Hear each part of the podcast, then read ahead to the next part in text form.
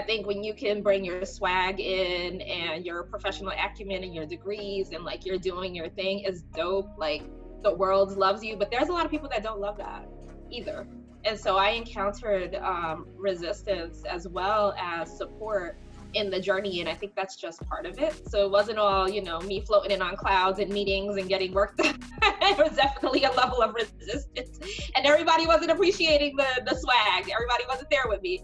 Um, and that's okay. You know i had to figure out how to navigate that. Yo, dímelo, mi gente. What up, what up, what up? Welcome to another episode of the Key and podcast brought to you by Plural that was a clip from today's episode. Hope you're enjoying it so far. And this week on the podcast, we have a very special guest, my colleague, coworker, friend, Lizette Williams. I mean, Lizette is a, Lizette is an OG in the game. She's someone that I definitely look up to. We are coworkers, but definitely not peers. Currently, Lizette serves as the global head of vertical solutions marketing at Facebook, where she leads a global marketing team who's tasked with developing the business marketing strategy and approach across seven different industries. Lizette really loves all things culture, and I think that really comes from being born and raised in New York as a proud Afro Latina. At home, Lizette is the proud mother of two children who keep her filled with laughter and purpose. At work, she has a long list of accomplishments that I would need the whole episode to list, but for now, I'll highlight a few. 2020 Ad Woman of the Year by Chicago Advertising Federation, top 25 influential Black women in business by the Network Journal, inducted into the American Advertising Federation Advertising Hall of Achievement, Crain's Chicago Business 40 Under 40, Advertising Age Women to Watch, Black Enterprise Top Women Executives in Advertising and Marketing. I mean, let's face it, her list of accomplishments are impressive, but what I personally love the most about her is that she balances bringing this business acumen, these awards, all of these, all of the years of experience with herself. She has a swag that is unique to her. And she uses all of this, in particular her swag, her Latinidad, her being born in New York in the Bronx, being a proud Afro Latina. She uses all of this as a strength so instead of hiding who she is, which you'll hear in this episode, she's done for a bit, probably most in the beginning of her career, her life. Nowadays, she actually brings it to the forefront and she leverages it as her superpower. I'm excited to share this episode with you all, and hopefully, you all can take this as a bit of inspiration, a bit of a roadmap on how you can do that yourself and start leveraging it not as a burden, but more so as a strength let's get into the episode. All right. Uh, so I'll start how I always start the podcast. I always ask the question, you know, when people ask you to be your authentic self, or when you hear the word authenticity, what comes to mind for you? Um, I love that question. Authenticity is like super important to me. And for me, it's like just showing up as as who you are in the in the skin and the personality that makes you most comfortable um, where you don't feel like you have to put on airs or pretend um, to be someone else. On like a on like a scale of one from like a one to a ten like how comfortable are you being that authentic self right now these days? With 10 being the most? 10 being the most yeah. Um a 10 um but i think that i have grown into a 10 because i think i started off as like a zero um, so it's been more of a journey for me to get to this place. And I think it's something that comes just with experience and time, uh, particularly as a person of color, a woman of color in business. Oh yeah, for sure. Um, let's go through that journey though. Like, where did you where did you grow up? Was it in New York? I grew up in the Bronx, uh, right by Yankee Stadium.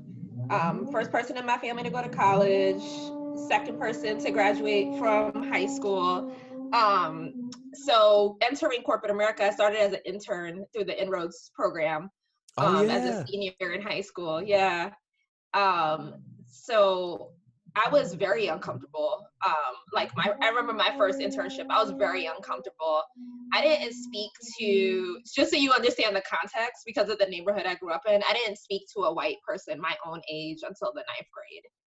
So I didn't grow up in like an environment where I was exposed to mainstream culture. Like Black and Latino culture was where I grew up, spoke Spanish and English, ate traditional food, listened to the music. And so now I was entering um, a corporate structure. Didn't know anyone that had worked in corporate America. Like my uncle worked security at one of the buildings downtown. That was like about as close as I got to it and was still toggling between two worlds. So living in the Bronx, taking the D train downtown in a from a two bedroom apartment that I was, you know, sharing with my family and then trying to figure out didn't even have money for you know fancy clothes like down to like what should i wear to work?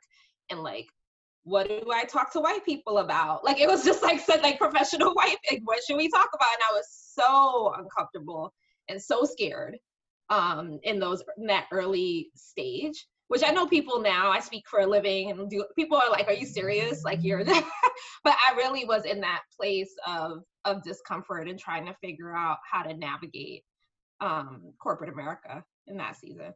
Even even before you got into corporate America, right? Like you went to was it Columbia, right? Like that's a predominantly white school as well, right? And it, I think that's so interesting as well because it's in Harlem, right? But then it's this this like little bubble within itself. Like, what was that experience like?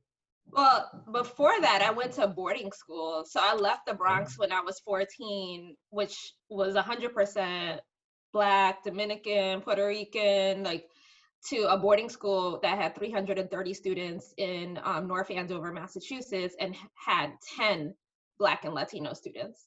Um, and I was part of a program called A Better Chance that helped like inner city minority kids get access to this phenomenal education. So for me, that was a big culture shock. Again, my first day of boarding school was the first time I spoke to a white person my own age. So the only notions I had were what I saw on television, which was like 90210, Melrose Place. I'm like aging myself. Um, so going to boarding school for me was a big shock. And I think for my classmates, a lot of them had never spoken to diverse people their own age either. Um, I always tell people this is hundreds of thousands of dollars of education. Like that's not who showed up the first day of boarding school. that's not who showed up. um, you know, I had an urban um, accent. Like I was very New York, Puerto Rican. Um, and so I think that experience actually shaped me tremendously. I was the president of our diverse student organization at the school. I started our Culture Month um, and speaker series. We're really um, bringing culture into the predominantly white school, and that's where my I think my passion around diverse initiatives really started. So coming back home for college to Columbia was like for me such an amazing experience after coming out of boarding school. It's so interesting because I've had a couple guests, and I don't know what it is about Massachusetts. It's like the home of boarding schools. There's like so many of them out there. Um, but I had this one guest that went to boarding school as well, and even even something as simple as like how she dressed, like boarding school really shaped who that was because she left and just like all of a sudden just started dressing really preppy because that's what she was used to. Um, like what were, were were there any sort of things like that you took away from that that really yeah. shaped your identity for the better or worse? Um, it's interesting. Honestly, I think boarding school helped to shape me and made me socially acceptable to white people. That's like the easiest way to describe it. So when I came home, 14 years old, went to boarding school, the first day, people literally couldn't understand what I was saying. And it wasn't because I spoke a different language, it was because my urban like dialect was so thick um, that when I came back for Thanksgiving and I got home, my friends back home were like, "You sound like a white girl. Like you sound so different." And it was so I was young enough in in life where it actually changed my diction and the way that I pronounce words, having gone to a school at that age. Um, and it stayed. So I think one of the things was my speech, um, my vocabulary. Like people always talk about how articulate, which I hate when people do that, but I get it all the time because I speak for a living. Um, it shaped me in a very different way and really improved my communication skills um, the education was also like best in class, right? So I, I got a chance to not only learn how to practice communication skills, but I became extremely educated and worked really, really hard to understand kind of broader issues and topics going on in the world. It was international school, so had exposure to a lot of things. So I think that for me, um, really informed a lot of of my life. And then just the experience being there. I did crew for four years. I was a coxswain. I, like there was just so many experiences that my roommate was from Saudi Arabia. Like there were so many experiences I wouldn't have otherwise had. But I always felt like I was living between two worlds. Um, you know, coming back home was a very different experience. My, so just to give you an example, when I was in the 11th grade, my sister was shot as a and killed in a, as a bystander in a shooting in New York so i had to come back home and left school for like a month um, to deal with that and that was like the dichotomy of being a you know black latina from the inner city first person to do everything and then having this very preppy upscale boarding school life and was constantly juggling that and trying to figure out how to navigate both worlds like effectively.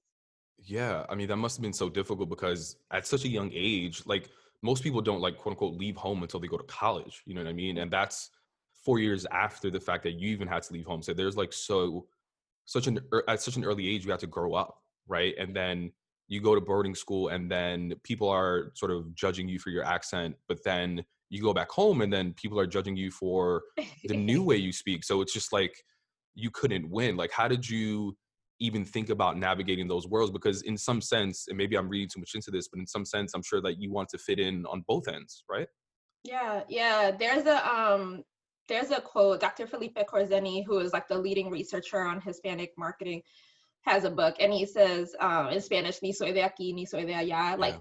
i'm mm-hmm. neither from here nor from there and that was kind of where I always was. But I think that was the early shaping of my authenticity because I had to get comfortable being in the place I was in, right? And not having to choose like, I'm Black, yep, I'm Latina, I speak Spanish, I speak English. And by the way, I also liked doing crew and I also liked having sushi with like my Jewish friends and some of like the other things that weren't necessarily um that were foreign, I think, to the culture I, I grew up in um, but it was it was a very very difficult time and it took a while for me to get comfortable in my own skin um, and also to get comfortable with not being mainstream because i was like i was like an activist in high school um, for for diversity and people of color and that like right now it's cool. Right now everybody's on this bandwagon but back then like that wasn't that wasn't the way to gain popularity as an adolescent.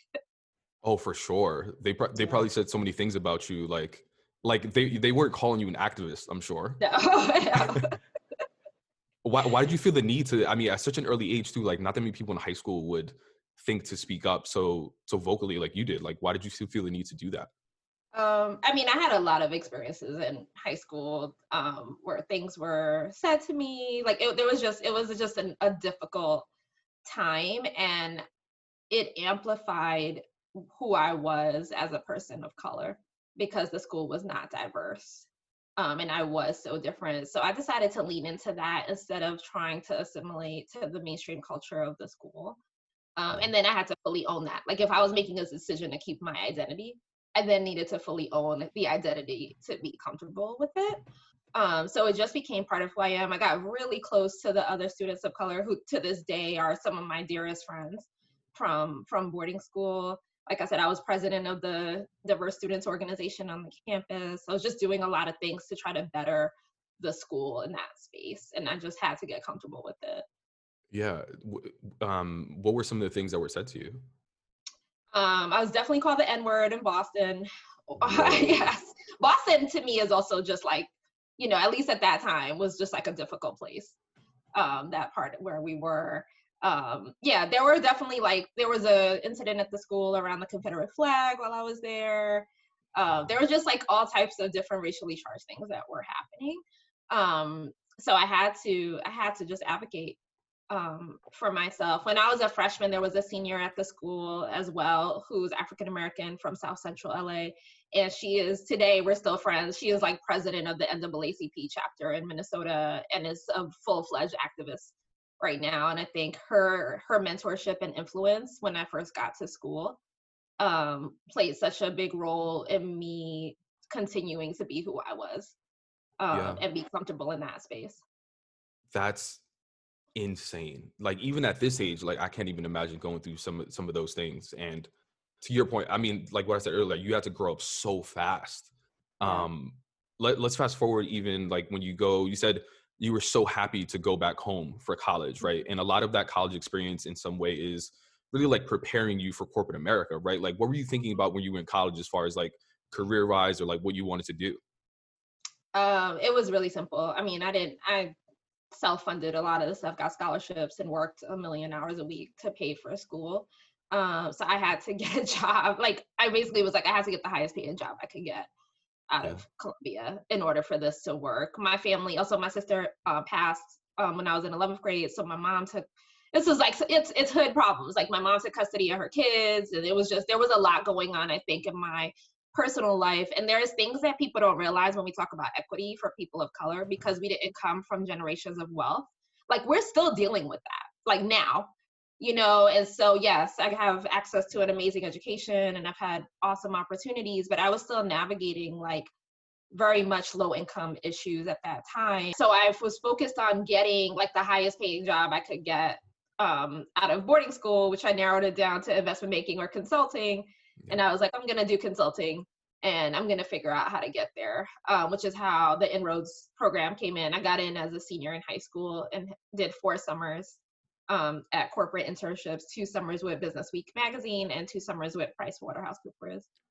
I I had the same thought. Like like in college and what I just think about corporate America, I was like, I, I need to make as much money as possible. And people don't understand like why. And it's not just about it's not just about making money, but that that money equals freedom in a lot of ways. Not even for just us, but like a lot of times for our families. You know what I mean? Mm-hmm. Like we don't come from that wealth. So I totally get that. And I had the same career track. Like I was trying to go into uh, finance, investment banking, and I I tried it for a bit, but I didn't love it for various reasons. But like those first few jobs that you had, like was it was it a repeat of like that early experience in high school, or at that point did you have more confidence and did you in, just like who you were like what was the what were those some of those early experiences like no i mean i think it's been a gradual progression it's been a journey you know so i was at ibm um, for a few years doing consulting i had to like grow into that i had to grow into it no i wasn't comfortable at work i was still trying to figure out topics to talk to my coworkers about at 22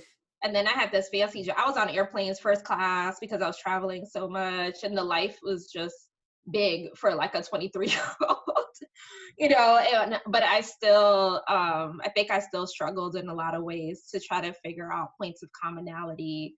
Um, i think as people of color particularly in the business world we're constantly trying to make other people feel comfortable around us. Um and so you're like i can now I, it trained me i can talk to anybody about anything.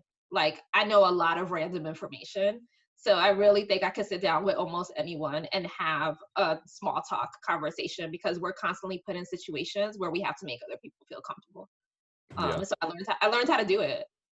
It's it's crazy because people think like people talk people talk about these like dinner conversations just like you know um what is it like the water cool talk and it, and people think it's something as simple as like us saying something, you know, whatever our interests are, but like they don't understand. I mean, I don't know if this is for you, but for me, like I legit assign myself homework on the weekends to like study what I was going to talk about Monday morning. You know what I mean? Like Yes. Yes, I I did that. As an intern, I would read the New York Times cover to cover on the train like at like 18 so I could know what to talk about. Um, and then when I got into the workforce, because it was so male dominated, I would watch the highlights from Sports Center. I don't like sports, by the way, and I don't watch sports. I but I was I like, like I gotta be able to get, I gotta be able to have these conversations with these men at work. So I would watch all the highlights, so I could come into work and like make sure I could contribute to whatever conversation was happening.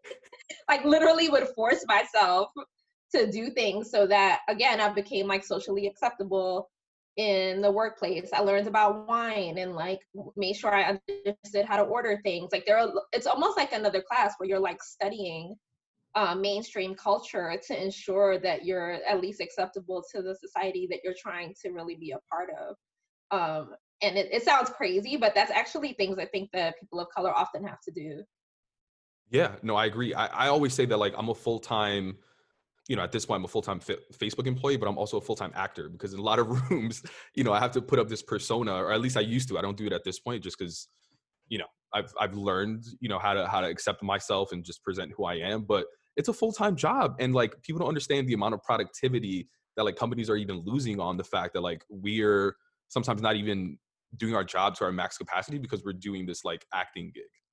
Yeah, no, it takes a lot of energy. Um, and so, you know, I don't know that a lot of times people realize that you're both trying to succeed, obviously, in your day to day work. Um, but it's also important that you play the politics and understand how to navigate the organization. And a lot of times that takes a lot of energy. So for you though, like obviously it's a journey, like it wasn't necessarily one instance, but was there something that just clicked at one point that was just like, I'm tired of putting up this facade? Was it a person that you saw that you were like, I want to be her? Like, what was it for you? Yeah, so I went. I wound up doing four years of consulting. I went to um, Northwestern for my MBA. I graduated, transitioned to a career in marketing, um, and then I spent a few years at Pepsi. Um, and I was having a good ride. Like I was starting to come into my own. I was president of the diverse employee resource group at Pepsi. I was leaning into that part of me, and then I got the opportunity to take this job at Kimberly Clark um, to be the first multicultural marketer ever hired in the history of the company. And to use the marketing acumen that I have built at Pepsi running big brands and combine it um, to focus on how they would grow their business with Latina moms and diverse moms. So I started off on Huggies. I just had a baby. Uh, I was Puerto Rican. I know Sp- I know Spanish, and they would like go figure out how to sell Huggies to Latinas because they're having babies. So I was like, that like cool. I know how to do this. Like it was like a combination, I think, of my personal passions and my professional strengths. Um, and I felt that leaning into who I really was actually became an asset in my work. So there was an unlock that happened when I started in that role, and I ended up expanding to all the North America brands, and the rest of is history. Everyone kind of knows all the work I wound up doing, going to McDonald's. Now I'm here. Um, I leaned into it in a big way and I stopped pretending because it actually became my strength that I was able to understand the consumer and have a very in-depth consumer empathy because I'd spent 30 years like in, in, like a real life ethnography. Like I was like literally a walking a walking ethnography of like understanding um, Latina women and you know Black women and concerns. So it was really interesting to take that that role and to grow out of that experience. How did that How did that feel? Like um, you, yeah, you like just embracing all of that, and it sounds like obviously like you you continue to be successful, but it sounds like you continue leaning to that strength as well, right? Yes. So now it now this is like full fledged who I am, and I think for me the unlock is figuring out like the problem that you want to solve and then going after it wholeheartedly. So I was like, I want to change the way diverse people are depicted in advertising, period. So that we, you know, a lot of people's um, notions of us are through media.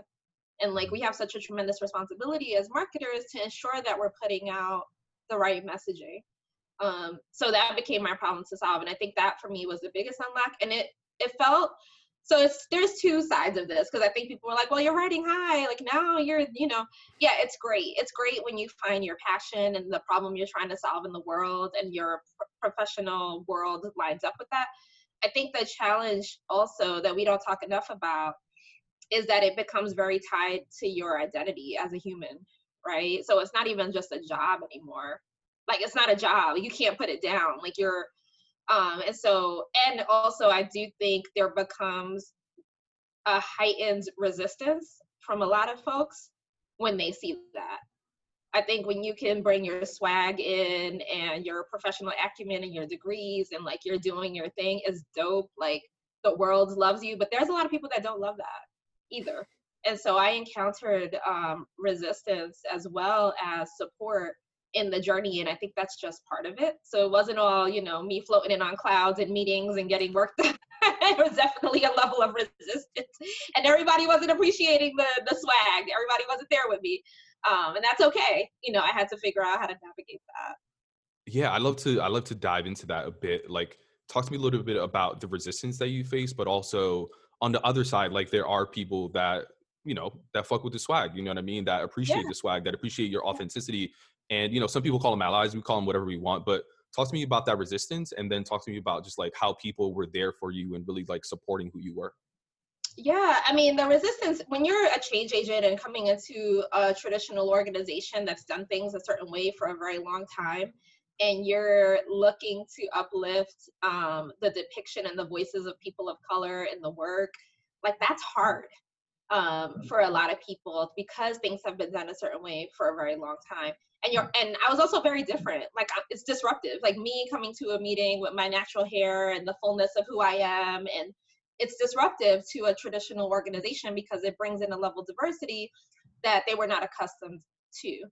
And so I think for a lot of folks that was scary um, because they couldn't relate to it and it didn't play to their strong suit right? So if like this is the thing that where the organization is leaning into and you don't have the thing that's scary. Um, and so there was resistance with me um, you know fighting for budgets and making certain decisions about the direction we would go with brands and the talent that we would use. And it was just a whole process. But i think even in the industry and i love the industry so much um, you know there's just so much i can say but I'm big on like unification of of culture because I think we're a lot more alike than we are different, particularly BIPOC people. Um, when you look at who we are, everybody's not about that life. Like me having an intersectional identity, um, everybody's not about that. There's still there's still a lot of separation between African Americans and Latinos, for example, even though that hasn't been my my personal experience, and I actually see the convergence more than I see the separation. So I encountered resistance on that front as well from industry folks in terms of like, what is it that you're trying to do? Like, you need to relax with all of this, like, you know. Um, so that is just things I had to navigate. The allies to me have held me down. Like, there's just been so many um, peaks and valleys and just different seasons. Um, I led multicultural at McDonald's as well. So I did that work for eight years and then came to Facebook. And there's a community, I think, of change agents, of progressive people, people who want to be part of the change that became like my people, like my tribe. And the people that I called on and went to, lots of mentors, um, inclusive of white men, by the way, mm-hmm. who really trying to support me and helps me to figure out how to do the work. And I'm still doing it. It's not over. Like I'm still very much in it right now.